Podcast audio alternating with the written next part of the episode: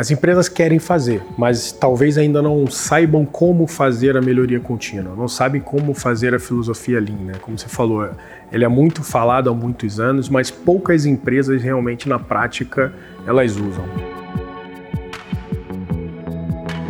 A gente precisa ter, liderar pelo exemplo, né?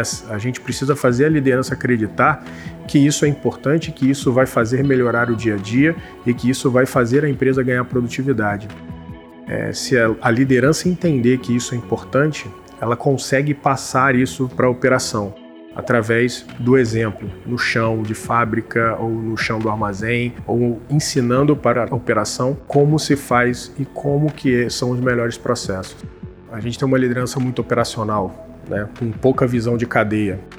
Então, quando a gente começa a colocar muita informação, eles acabam não conseguindo identificar tanto as oportunidades de melhoria com os dados tão embaralhados. Inteligência artificial, ela pode trazer para a gente uma forma de colocar os dados nos devidos lugares para facilitar a operação, a tomada de decisão, né? Então, a gente vai precisar formar essas pessoas. E como que a gente pode formar essas pessoas a tomar esse tipo de decisão, a fazer a melhoria contínua? Eu gosto muito de trabalhar com os porquês, né? O porquê que acontece é, determinado problema. E a operação ela está muito acostumada a parar ali na primeira resposta, né? A primeira resposta é sempre a solução.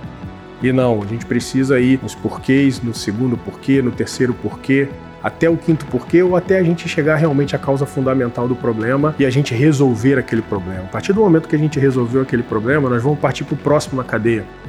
Partindo para o próximo na cadeia, a gente vai fazer o mesmo processo, com dados, com fatos, né, conversando com as pessoas, junto com o time. Em algum momento, a gente vai voltar naquele primeiro problema que a gente teve lá atrás. E aí, é nesse momento que a gente começa a fazer a melhoria contínua, porque a gente já acertou aquele passo e a gente vai novamente retroalimentar o sistema e ver como que nós vamos fazer para melhorar mais ainda. É muito cultura, e a cultura ela vem de cima para baixo e ela demora a acontecer. Se a gente estiver falando de uma liderança um pouco mais high level, a gente, a gente vê que as empresas estão comprando, né? A liderança está comprando essa revolução é, e buscando startups no mercado para melhorar o seu nível de serviço.